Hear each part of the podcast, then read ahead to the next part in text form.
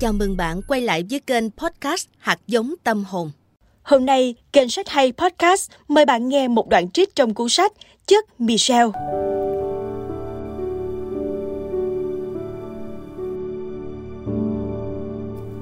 Cuối tháng 7, tôi bay qua một cơn bão mạnh. Máy bay chào đảo và chúi đầu khi trên đường đến Philadelphia, nơi tôi sẽ diễn thuyết lần cuối cùng tại Đại hội Toàn quốc Đảng Dân Chủ. Có lẽ đó là cơn nhiễu động không khí tồi tệ nhất mà tôi từng gặp phải. Trong khi giám đốc truyền thông Caroline Ander Morales, người đang vào tháng cuối thai kỳ, rất lo lắng là sự giằng sóc có thể khiến cô chuyển dạ sớm. Còn Melissa, người bình thường đi máy bay chẳng có vấn đề gì, cứ ngồi trên ghế của mình mà kêu hét thất thanh, thì tất cả những gì tôi nghĩ được chỉ là hãy cho tôi hạ cánh đúng giờ để tập dượt cho bài diễn văn. Dù từ lâu đã quen với việc phát biểu trên những sân khấu lớn nhất, tôi vẫn cảm thấy thoải mái khi mọi thứ được chuẩn bị đầy đủ. Hồi 2008, trong lần tranh cử tổng thống đầu tiên của Barack, tôi đã tập dượt bài diễn văn tại đại hội nhuần nhuyễn tới mức có thể đặt các dấu phẩy trong cả lúc ngủ. Một phần vì tôi chưa từng phát biểu bài diễn văn nào trực tiếp trên truyền hình như thế, phần nữa là vì tôi biết nhiều người đang chỉ đang đợi cơ hội để công kích tôi. Tôi bước lên sân khấu sau khi đã bị miệt thị là một mụ đàn bà da đen tức tối, không hề yêu đất nước của mình. Bài diễn văn tối hôm đó trao cho tôi cơ hội để trở thành một con người bình thường, giải thích tôi là ai bằng chính tiếng nói của mình, loại bỏ những biếm họa và hình mẫu trập khuôn bằng chính lời lẽ của mình.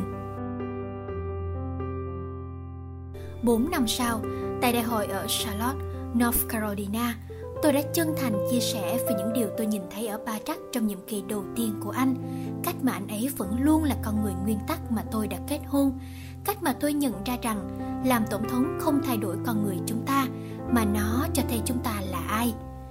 Lần này, tôi vận động cho Hillary Clinton, đối thủ ngày trước của bà Rắc tại vòng bầu cử sơ bộ ác liệt năm 2008, người mà sau đó đã trở thành vị ngoại trưởng trung thành và hiệu quả của anh. Thật lòng mà nói, tôi chưa từng cảm thấy cuồng nhiệt ủng hộ bất kỳ ứng viên nào khác như đối với chồng tôi. Điều này đôi lúc khiến tôi cảm thấy thật khó xử khi tham gia vận động tranh cử cho các ứng viên khác. Dù thế, tôi vẫn duy trì nguyên tắc hành xử của riêng mình. Khi phát biểu trước công chúng về bất cứ điều gì hay về bất kỳ ai trong không gian chính trị, tôi chỉ nói những gì mình tuyệt đối tin tưởng và thật sự cảm nhận được. Chúng tôi hạ cánh xuống Philadelphia và tôi đi vội tới trung tâm hội nghị. Chỉ còn vừa đủ thời gian để thay trang phục và dợt bài diễn văn thêm hai lần. Rồi tôi bước ra và nói những điều mà tôi tin tưởng. Tôi nói về những nỗi sợ mà ban đầu tôi đã có về việc nuôi dạy hai đứa con gái trong Nhà Trắng và tôi đã tự hào như thế nào khi chúng đã trở thành hai người phụ nữ trẻ vô cùng thông minh. Tôi nói rằng tôi tin tưởng Hillary Clinton vì bà hiểu rõ những yêu cầu đối với chức vụ tổng thống và có khí chất để lãnh đạo đất nước vì bà là một ứng viên xứng đáng như bất kỳ người nào từng tranh cử trước đây và tôi công nhận rằng nước Mỹ đang đứng trước một sự lựa chọn vô cùng khó khăn.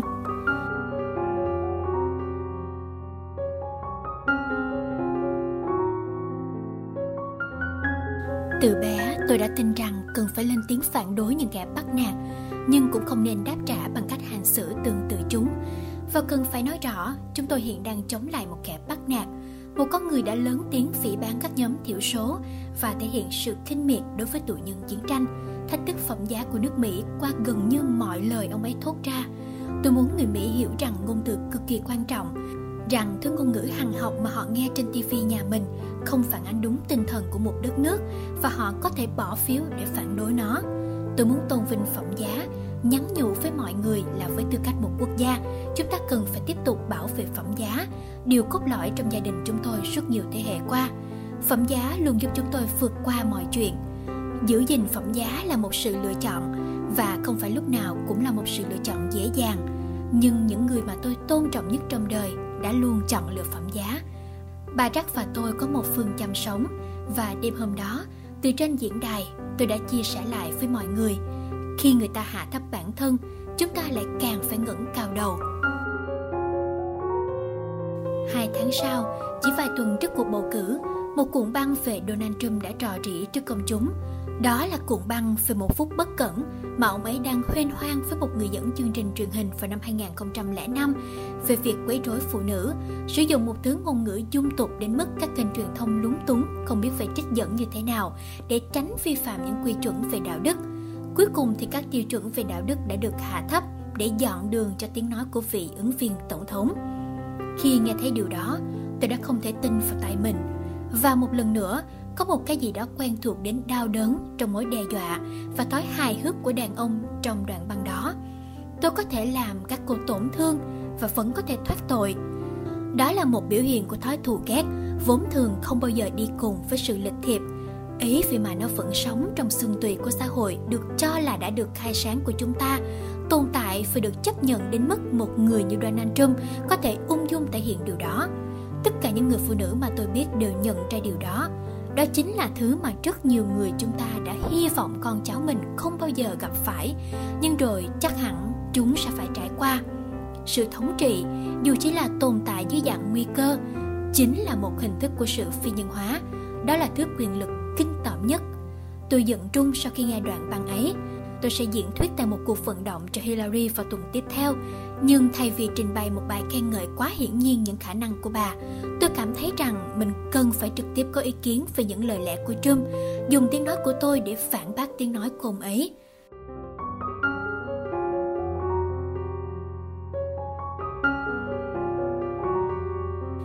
Tôi viết bài diễn văn khi đang ngồi trong một phòng bệnh tại bệnh viện quân y Waterridge, nơi mẹ tôi đang trải qua một cuộc phẫu thuật lưng.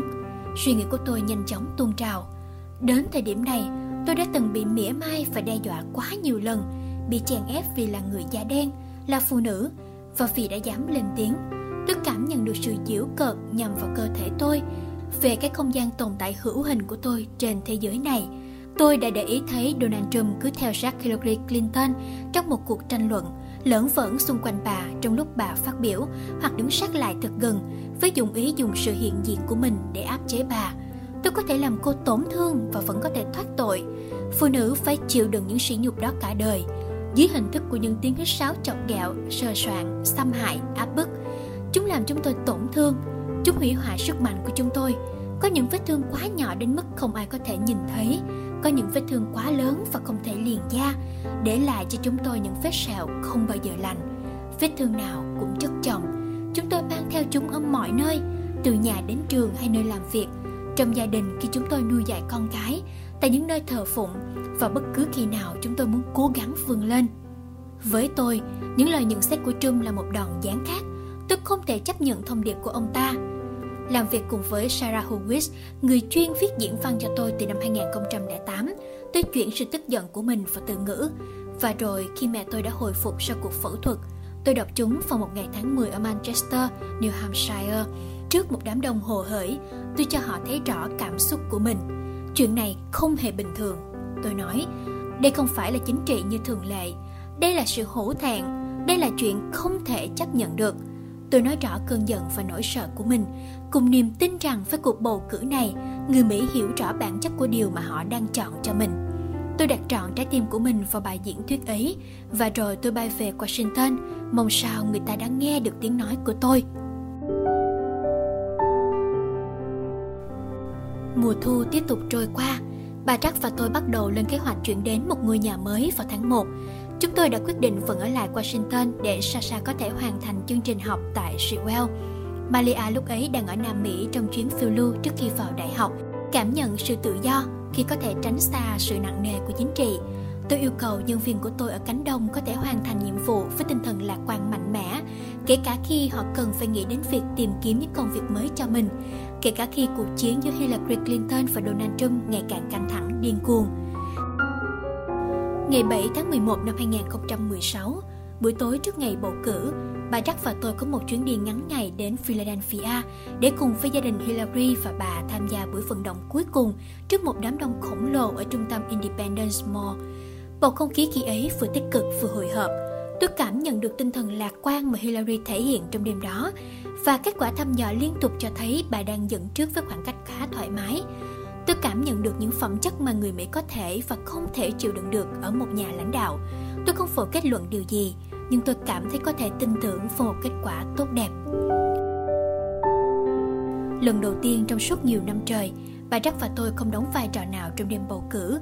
Không có phòng khách sạn cao cấp dành riêng cho quá trình chờ đợi, không có những mâm bánh bài ra, không có tiếng tivi phát ra từ mọi góc nhà, không cần làm tóc, trang điểm hay chăm chút trang phục, không phải thu xếp với hai đứa con, cũng không có bài diễn văn đêm khuya nào cần chuẩn bị để phát biểu sau đó. Chúng tôi không phải làm gì cả, và điều này khiến chúng tôi phấn khích. Đây là bước đầu tiên trong quá trình rút lui của chúng tôi, là hương vị đầu tiên của tương lai. Đương nhiên, chúng tôi vẫn nhận được những kỳ vọng, nhưng thời khắc trước mắt không phải dành cho chúng tôi. Chúng tôi chỉ ở đó để chứng kiến. Vì biết là phải một thời gian nữa thì mới có kết quả, chúng tôi đã mời Ferrari đến để cùng xem phim tại nhà hát trong Nhà Trắng. Tôi không nhớ một chi tiết nào về bộ phim tối hôm đó, tựa phim cũng không, thậm chí các thể loại phim cũng không nốt. Thật sự chúng tôi chỉ giết thời gian trong bóng tối. Tâm trí tôi cứ xoay quanh việc nhiệm kỳ của ba Trắc đã gần chấm dứt. Những gì trước mắt sẽ nhanh chóng trở thành những lời tạm biệt. Rất nhiều lời tạm biệt nối tiếp nhau. Tất cả đều bồi hồi xúc động khi các nhân viên mà chúng tôi yêu mến và trân trọng cũng sẽ bắt đầu chuyển ra khỏi Nhà Trắng. Mục tiêu của chúng tôi là sẽ làm như những gì mà vợ chồng George và Laura Bush từng làm với chúng tôi, giúp quá trình chuyển giao quyền lực càng suôn sẻ và thân thiện càng tốt. Các nhóm thân cận của chúng tôi đã bắt đầu soạn những sổ tóm tắt và danh sách liên lạc cho những người kế nhiệm. Trước khi nghỉ việc, nhiều nhân viên cánh đông sẽ để lại những ghi chép viết tay trên bàn, trao một lời chào thân thiện và sẵn sàng hỗ trợ cho những người kế nhiệm. Chúng tôi vẫn còn ngập chìm trong công việc hàng ngày, nhưng cũng bắt đầu nghiêm túc lên kế hoạch cho những gì sẽ xảy ra tiếp theo đó. Bà Jack và tôi quyết định tiếp tục sống tại Washington, đồng thời xây dựng một công trình tại vùng Southside ở Chicago, nơi sẽ đặt trung tâm Tổng thống Obama. Chúng tôi cũng đã lên kế hoạch để lập một quỹ hỗ trợ với sứ mệnh khuyến khích và tôi rèn một thế hệ lãnh đạo mới. Hai chúng tôi đã có nhiều kế hoạch cho tương lai, nhưng kế hoạch lớn nhất là tạo ra thêm không gian và tăng cường hỗ trợ giới trẻ tuổi và những ý tưởng của họ. Tôi cũng biết chúng tôi cần nghỉ ngơi. Tôi đã bắt đầu săn tìm một nơi riêng tư để hai chúng tôi có thể đến để giải tỏa những căng thẳng của bản thân trong vài ngày vào tháng 1, ngay sau khi từng tổng thống tuyên thệ nhậm chức. Chúng tôi chỉ còn cần một tổng thống mới. Khi bộ phim kết thúc và đèn bật sáng, điện thoại di động của Barack rung lên. Tôi thấy anh nhìn và lại nhìn một lần nữa.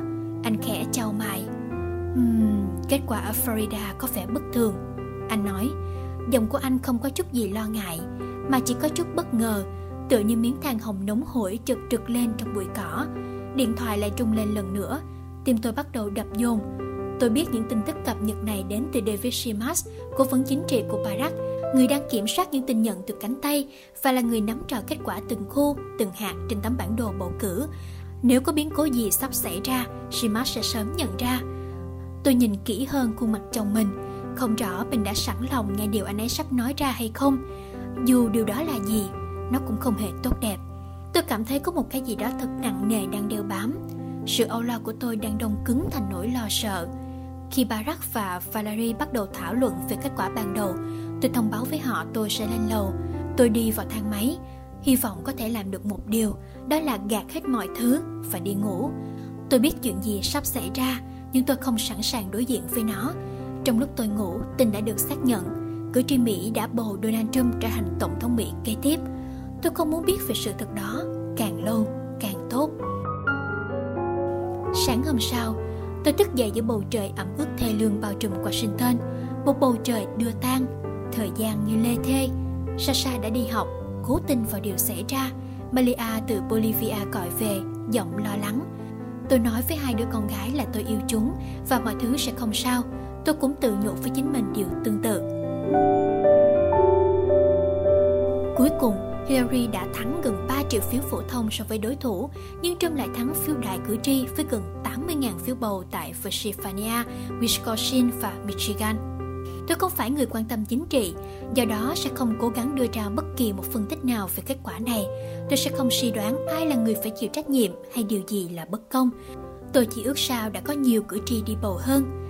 Và đặc biệt, tôi sẽ luôn tự hỏi điều gì đã khiến quá nhiều phụ nữ từ chối một nữ ứng viên tổng thống cực kỳ xứng đáng để đi chọn một con người luôn căm ghét phụ nữ làm tổng thống của mình.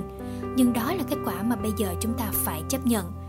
Bà chắc đã thức gần như cả đêm để rà soát kết quả và như rất nhiều lần trước đây, anh có nhiệm vụ phải đứng lên như một biểu tượng vững vàng để giúp cả đất nước xử lý cú sốc này. Tôi không ghen tị gì với công việc của anh ấy. Đầu ngày anh ấy nói chuyện động viên tinh thần đội ngũ nhân viên ở phòng bầu dục. Đến trưa, anh ấy có một bài phát biểu nghiêm túc nhằm trấn an cả nước từ khu vực vườn hồng. Và như mọi khi, anh kêu gọi sự đoàn kết và đề cao phẩm giá, kêu gọi nhân dân Mỹ hãy tôn trọng lẫn nhau cũng như tôn trọng những định chế của nền dân chủ. Chiều hôm đó, tôi mời toàn thể nhân viên ở khu cánh đông tập trung tại văn phòng chính của mình. Nhân viên của tôi chủ yếu là phụ nữ thuộc nhóm thiểu số, một số đến từ các gia đình nhập cư. Nhiều người đang khóc. Họ đã hết mình cho công việc vì niềm tin sâu sắc vào những mục tiêu mà chúng tôi đang cùng xúc tiến. Mỗi khi có dịp thì tôi luôn nói với họ rằng hãy tự hào về chính mình, rằng công việc của họ là rất quan trọng và rằng một ngày bầu cử chẳng thể xóa đi 8 năm thay đổi. Chúng ta không mất đi tất cả. Đây chính là thông điệp mà chúng tôi cần tiếp tục phát huy. Đó là điều mà tôi thật sự tin tưởng dù không lý tưởng nhưng đó là chính hiện thực của chúng ta. Thế giới như hiện có. Chúng ta giờ đây cần phải kiên quyết phải giữ đúng hướng trên con đường dẫn đến tiến bộ. Bà Trắc và tôi bước ra khỏi Nhà Trắng lần cuối vào ngày 20 tháng 1 năm 2017, thách tùng Donald và Melania Trump đến lễ nhậm chức. Ngày hôm đó, cảm xúc của tôi rất hỗn độn, mệt mỏi, tự hào, buồn phiền, háo hức. Tuy nhiên, chủ yếu thì tôi vẫn chỉ đang cố gắng giữ mình vì biết máy quay đang theo dõi từng cử động của chúng tôi. Bà Trắc và tôi đã quyết tâm giúp quá trình bàn giao diễn ra tốt đẹp và đúng mực để hoàn tất 8 năm phục vụ của chúng tôi đúng với lý tưởng và tinh thần điềm tĩnh của mình. Giờ đây chúng tôi đang ở những giờ phút cuối cùng. Sáng hôm đó, bà Trắc đã đến phòng bộ dục lần cuối để lại một lá thư viết tay cho người kế nhiệm.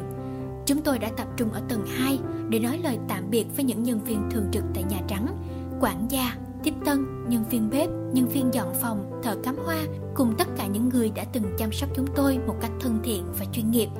Giờ đây, họ sẽ tiếp tục mang tác phong ấy để phục vụ một gia đình mới, những người sắp chuyển vào sinh sống tại nơi này. Việc chia tay đặc biệt khó khăn với Sasha và Malia vì có quá nhiều người trong số đó là những người mà chúng gặp gần như mỗi ngày trong gần suốt nửa cuộc đời mình. Tôi ôm lấy từng người thật chặt và cố kìm nước mắt khi họ tặng chúng tôi món quà kỷ niệm đó là hai lá cờ Mỹ, một lá cờ đã tung bay vào ngày đầu tiên trong nhiệm kỳ của bà Trắc và lá còn lại là dùng vào ngày cuối cùng, hai cột mốc biểu tượng cho sự trải nghiệm của gia đình chúng tôi. Trích sách Chuck sao.